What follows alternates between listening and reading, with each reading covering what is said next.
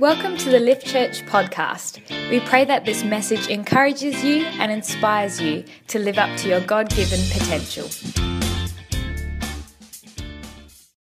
Well, we are finishing off what we have called Vision Month. We haven't really given a theme title, but we've been just packing out vision over the last month, and I think it's been really exciting. Uh, and to finish off, I have a question for you. And the question is this, and this is for you individually. We've been talking about us as a church quite a lot, but for you individually, how do you know that you are on the right path? Do you have an end goal in mind? Do you have something that you wish to achieve? Is there something that is on your heart to do while you are living on earth? You see, the thing that I've realized in my life is that when you understand the direction that you are heading, it allows you to get there as quickly and as efficiently as possible. We don't want wastage in our life. We don't want to be wasting 10, 20 years doing something and then realizing one day, man, this sucks. I wanted to do that, but then somehow the urgent things got into my life, or these pursuits actually got me derailed. And I didn't really want to do that, but somehow I ended up down in that path. And so I believe that understanding a direction, knowing and being able to check that you are going down the right path is something that is so important in our lives. And that is why I love smartphones. Who here has got a smartphone? Maybe I should ask, who here doesn't have a smartphone? Who's got a dumb phone? All you Android people, put up your hands. Who's got a. Microsoft, rubbish. I'm passionate about Apple. So today I'm talking about, no, I'm not talking about, but I'm talking, uh, no, I really thank God for smartphones because before smartphones, when you had to go somewhere, you needed to check up a physical map. Yeah? And there were many years that I had to do that. And I'm, I'm actually a really smart fella. I got straight distinctions and high distinctions all through my uni life. I, I remember things that I studied 10 years ago today. You can ask the, the youth training team. Uh, every Friday night, I'm telling them new stats and not stats, but like stuff about psychology that I studied all those years ago. But when it comes to direction, my brain completely checks out. Completely, absolutely. I need to go to a place at least eight times before I know how to get there. I'm being serious. I don't know if you've got this illness like me. God has not healed me of it. I'm still praying it through. But I don't know. I just can't do it. And I realized that this amazing inability of mine uh, to, uh, to remember direction and to get myself places uh, actually developed into a fear into my life. It actually stopped me from doing things that were important. Um, so, for example, I was a youth leader, and as part of my role as a youth leader back in the day was to do the pickups and drop offs. And I would do anything to get out of doing them. I would volunteer to set up by myself. I would pack down by I'll lead games, I'll preach, I'll, I'll do everything during the night so that I would not have to do it. Why? Because it scared the crap out of me. I, I, was so scared of getting lost, and, and I just could not work myself around. And I think even the, the youth started to pick up that this guy is a bit of a doofus when it comes to direction. And so when we go somewhere else and we needed to get them home, uh, and they're directing me because I've got no idea, uh, Canning Vale in relationship to Spearwood, it's like, it might as well have been like Singapore and Antarctica. I don't know how you're supposed to get there, but the kids would direct me, and somehow by coincidence, you will end up in a Macca's parking lot. And it's like, how do we get here? What happened? And uh, even worse was when I've dropped them off, then, then what? Do I call RAC? what happens from here? So when, when, when phones came out with maps on them, and not just maps, but it gives you the best possible route. It tells you there's a jam over there, there's a road closure over there, and it allows you to plot your way forward. That was a lifesaver for me. Now, I, now I've got no qualms going to places as long as I've got a phone. I've gone to Telstra so that I can go anywhere in the country as well, and there should be reception. And um, I, I've done all those things to release me to be able to live my life. When we have no direction, when we are scared of where we are going, we become risk averse. We become so scared, we start to settle for second best in our lives.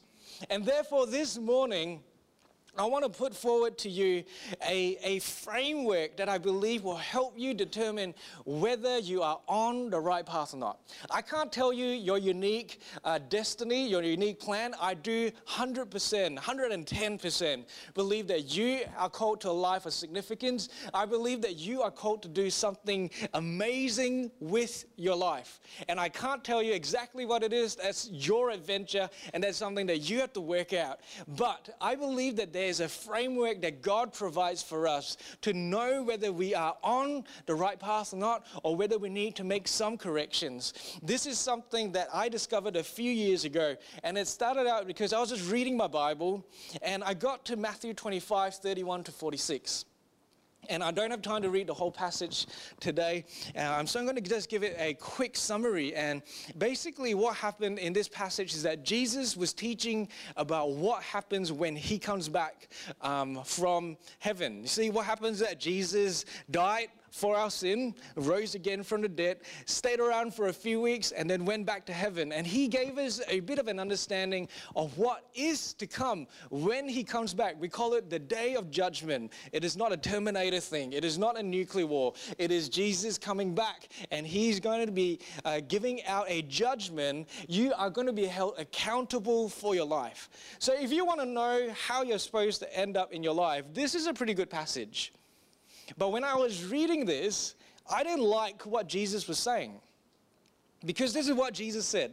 He said that he would separate people into, as an analogy, into the sheep and the goats. He would separate the sheep from the goats. And then he would speak to the sheep and he would say to the sheep, it's on the screen, Come, you who are blessed by my Father, inherit the kingdom prepared for you from the foundation of the world. For I was hungry and you gave me food. I was thirsty and you gave me drink. I was a stranger and you welcomed me. I was naked and you clothed me. I was sick and you visited me. I was in prison and you came to me. And these sheep, the righteous ones, would then answer that they don't ever remember doing any of those things. And Jesus would then say, Truly I say to you, as you did to one of the least of these, my brothers, you did it to me. Jesus then went to the goats and said the complete opposite. He said to the goats, You saw me hungry, thirsty, naked, in prison, and you did nothing. And the goats replied, When do we ever see you and not do this for you? And then same kind of response. And as I was reading this passage, there was a conflict going on inside of my heart. And why was going, what was going on was that this didn't sound like the God that I knew.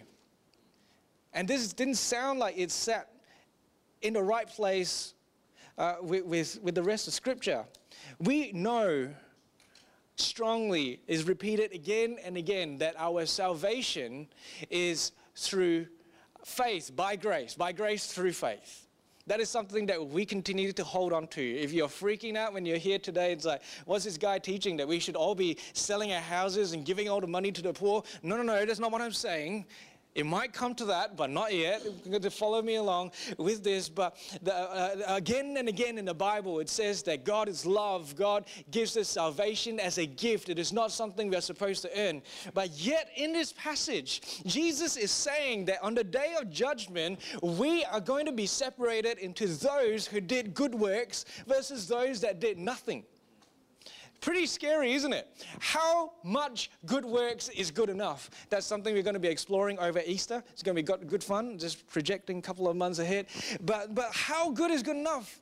And when I was reading this passage, I was like, and I, I'm one of those guys that can watch a compassion ad. I can watch kids that are in absolute poverty with this distended stomach and all of that and feel absolutely nothing. I do not get empathy compassion is not a gift of mine. So when God's saying that to be part of the sheep, I need to be doing those things, I was like, I am in trouble with a capital T. How do I know that I'm doing enough good? If doing good is the finish line, is the prize, I, I was a bit worried that I wasn't going to make it. But yet, Jesus seemed to be pretty clear about this. And so I was mulling this over, I was thinking about this, I was chewing this over, and I continued to read the Bible, which is always a good thing. You never read one passage by itself, you continue to see its context, you, you make sure that it's in line with the rest of the Word of God. And so I got to the very next chapter, and in Matthew 26, 6 to 13, we have this really interesting um, uh, event happen. I'm going to read it to you because it is really cool. And it says this Now, when Jesus was at Beth- uh, Bethany in the house of Simon the leper, a woman came up to him with an alabaster flask of very expensive ointment, and she poured it on his head as he reclined at the table. And when the disciples saw it, they were indignant, saying, Why this waste? For this could have been sold for a large sum and given to the poor. But Jesus, aware of this, said to them, Why do you trouble the woman? For she has done a beautiful thing to me. For you will always have the poor with you, but you will not always have me. In pouring this ointment on my body, she has done it to prepare me for burial. And this passage feels a lot more at home this feels a lot more like the Jesus that I know. The Jesus that, that is nice, that protects the, uh, the, the downcast, protects the, um, the, the underdog.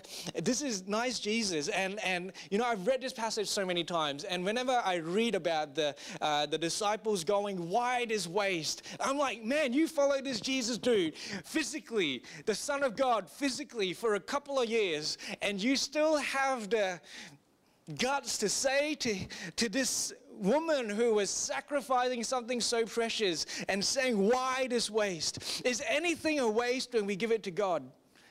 Is it? No. We sing our lungs out. We, we give off 10% of our income as a tithe to worship our God. That's what we as Christians do.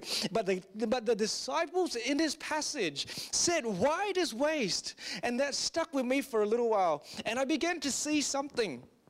Maybe the disciples aren't that bad because they were simply, possibly acting out of what Jesus had just told them. If Jesus, uh, if, they, if, if they were listening to Jesus, Jesus said that your actions, the stuff that you do, is going to be what separates you and, and, and, and sets you up for eternity. And so, right now, it doesn't it's not a big jump to, to, to believe that the disciples were simply acting out of what they had just learned. Are you following me?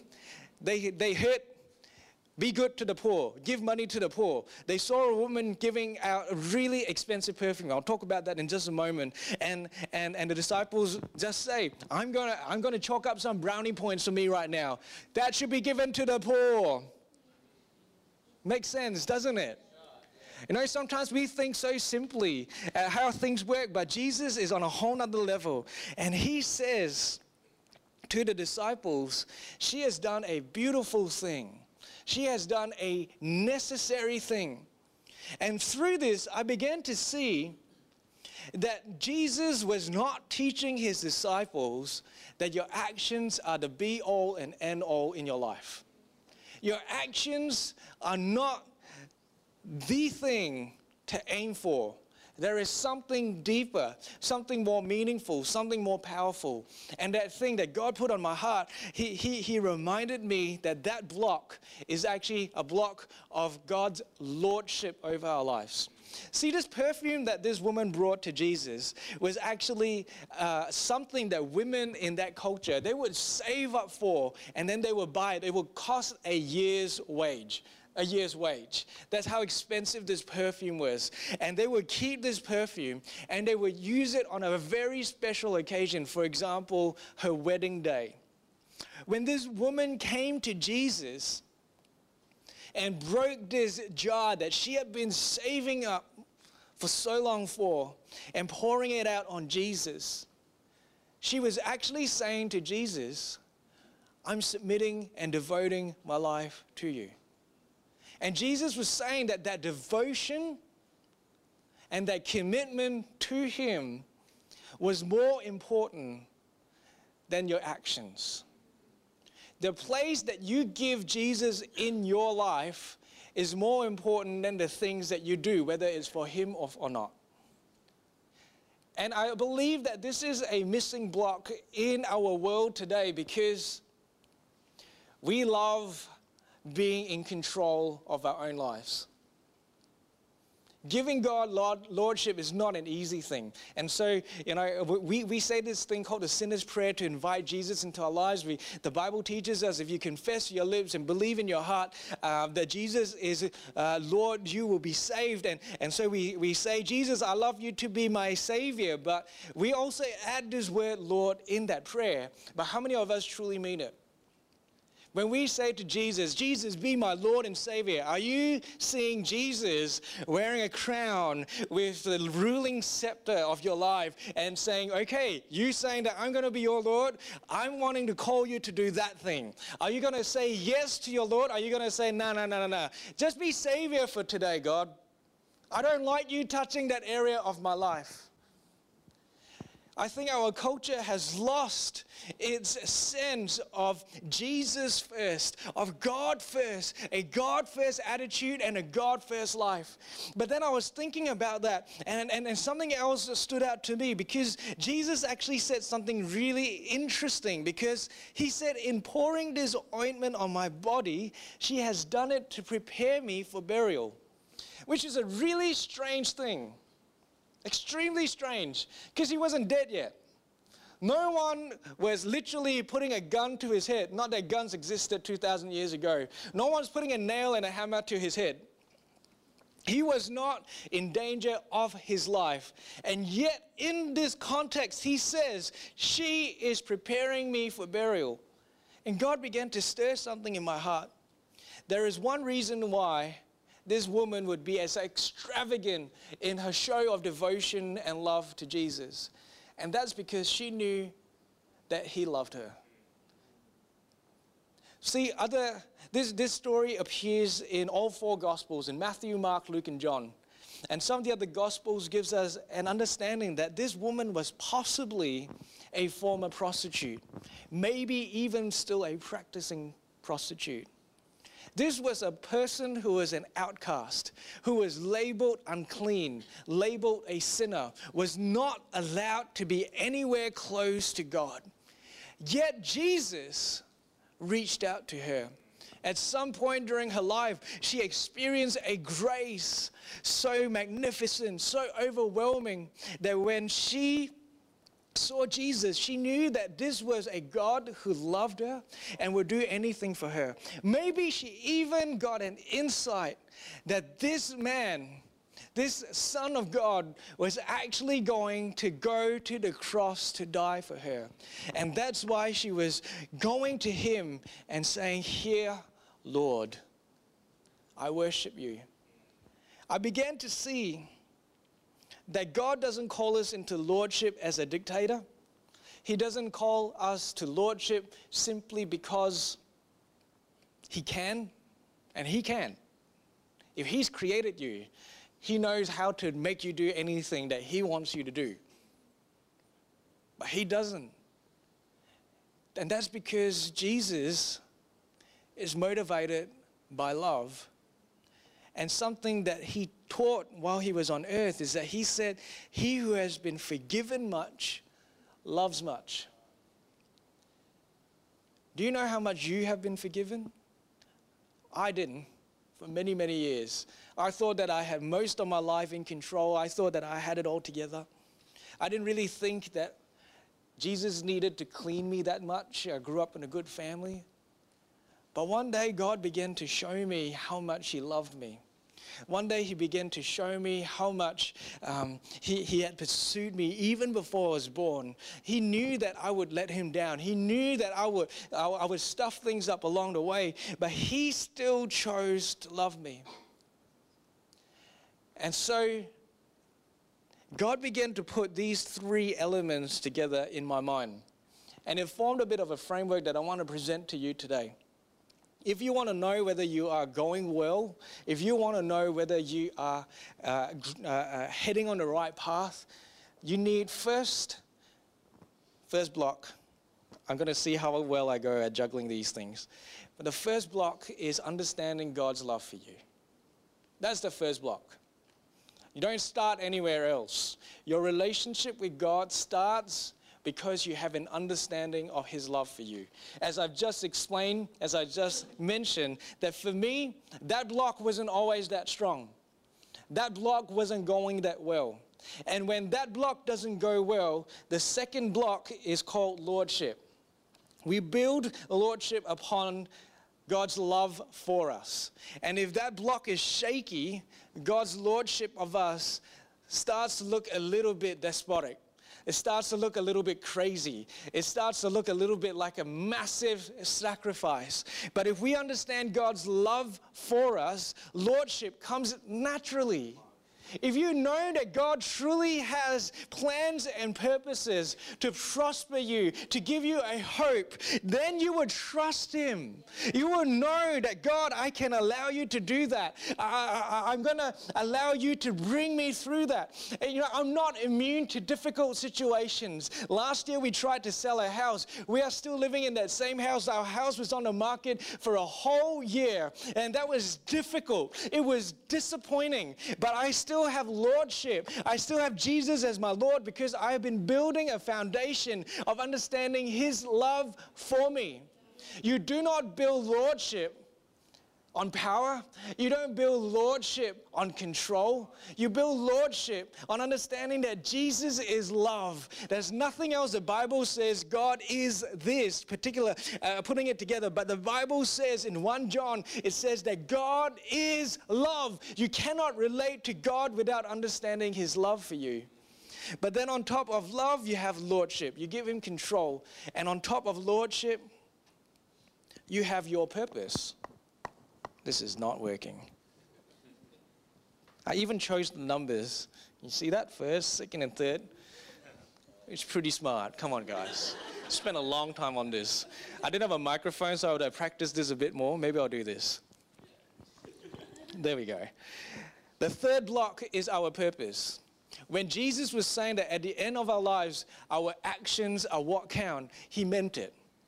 The Bible teaches us that faith without works is dead. If we say, God, I trust you with my life, but I'm not going to do the things that you've called me to do, then you've taken off the top block. You've taken off the thing that completes your life. You're taking off the thing that, that, that, that, that, that puts this whole framework together.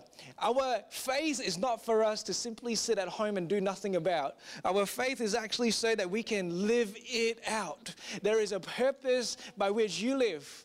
But that purpose is actually locked in into a framework of understanding God's love for you and understanding His lordship over your life. And then you get to build your purpose. God began to show me that if any of these blocks are out of position, and I have been very deliberate about putting them in this position, is because if I already mentioned this, but if we take love out, we have got nothing to stand on. What we've got is legalism. What we have got is, is old school religion that tells you that you need to perform, that you need to earn God's trust, that you need to earn salvation, which the Bible tells me again and again and again is false. Love is the foundation. But if we take out lordship, which many of us in our world has done, we end up with a life that is completely lost its drive because the only thing that, uh, that you will be living for when you take out God's lordship over your life is yourself. You'll be self motivated by your own desires. You know why so many people are depressed? Because they've got no lordship over their life. They don't know what is the best plan, what is the best purpose, and so they end up building little lives locked in their little houses because their whole lives is motivated by fear and motivated by how do I look after myself. Their actions is completely self motivated. God doesn't want that kind of action. God doesn't want you giving to the poor because you're trying to earn brownie points. He wants you to live under His protection, under His lordship. Lordship is not scary when you know that it's done out of love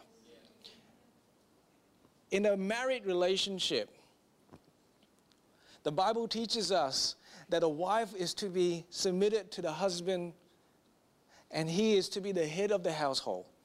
I know that's controversial, some of you don't like it, but guess what? It's the truth. But what the Bible also says is that the husband is to love his wife the same way that Christ loved the church, which is how he died. Now, many guys, let me stop you right here because you think that that's an easy thing to say because no one will ever be throwing a grenade at you. Am I right? I'll catch a grenade. Like, where? Are you going to go to Iraq and catch a grenade? Oh, what the heck? No, no, no. That sacrificial love looks like you taking the effort to do something you don't want to do, like taking out the trash. It's like you sacrificing time to spend time with your kids. You're not babysitting, you're their dad.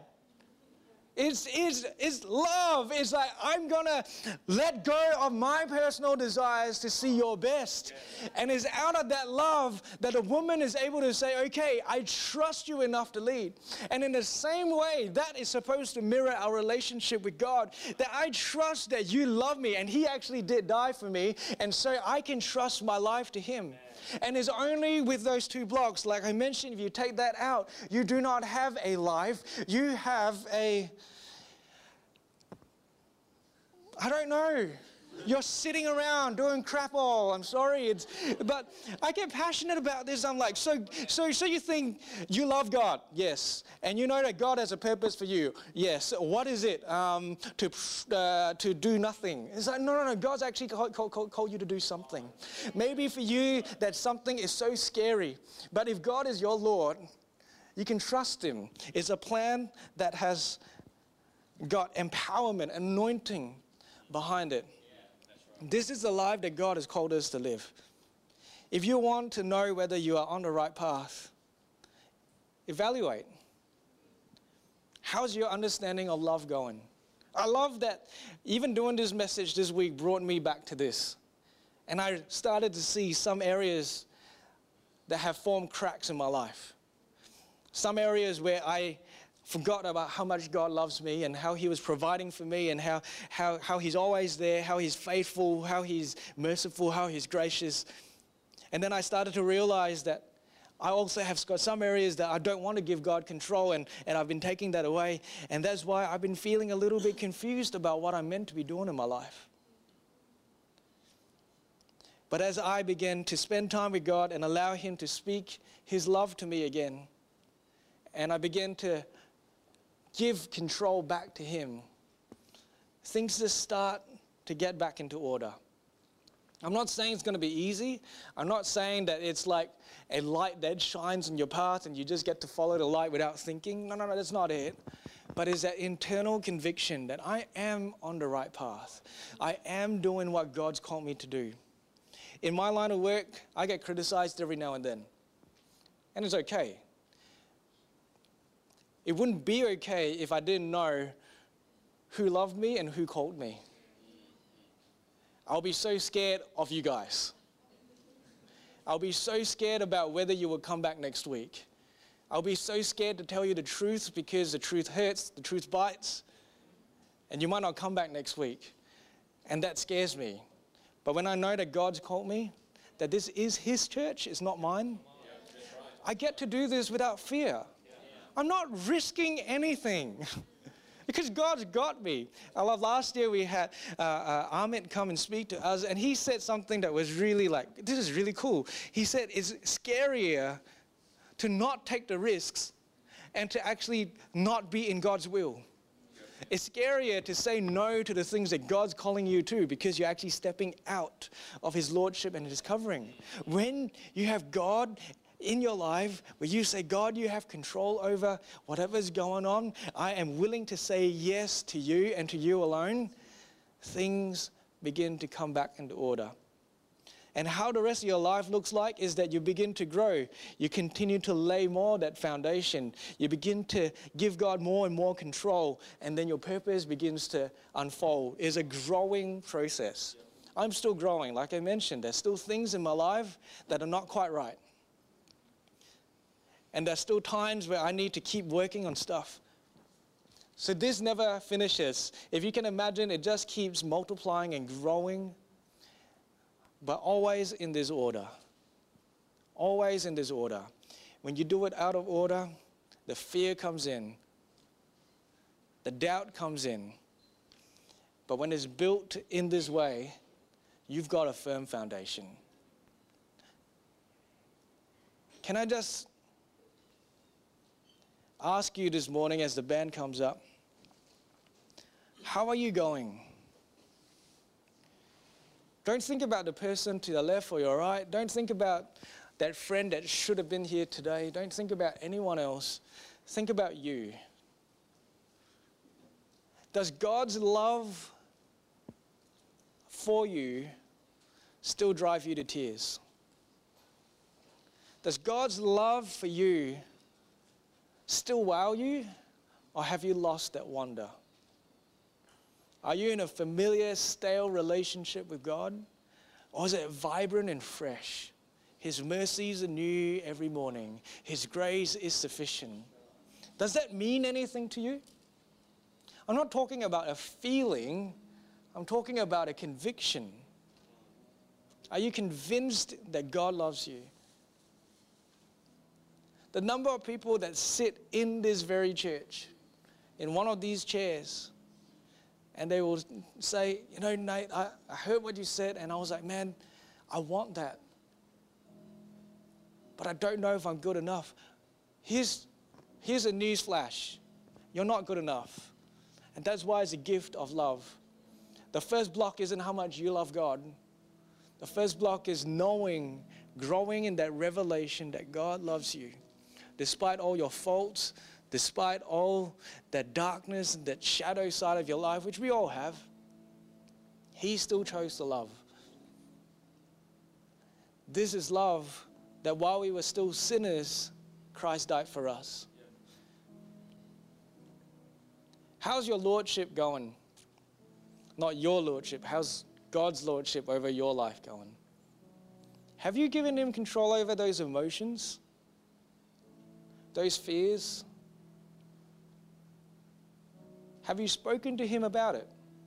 Have you said, God, I really struggle to trust you. God, this situation sucks. I wish that guy would look back at me when I look at him. That's not me, I didn't say that. So, why am I still alone? Why am I still single? Why is that job still not opening up for me? Why, why are my kids like this?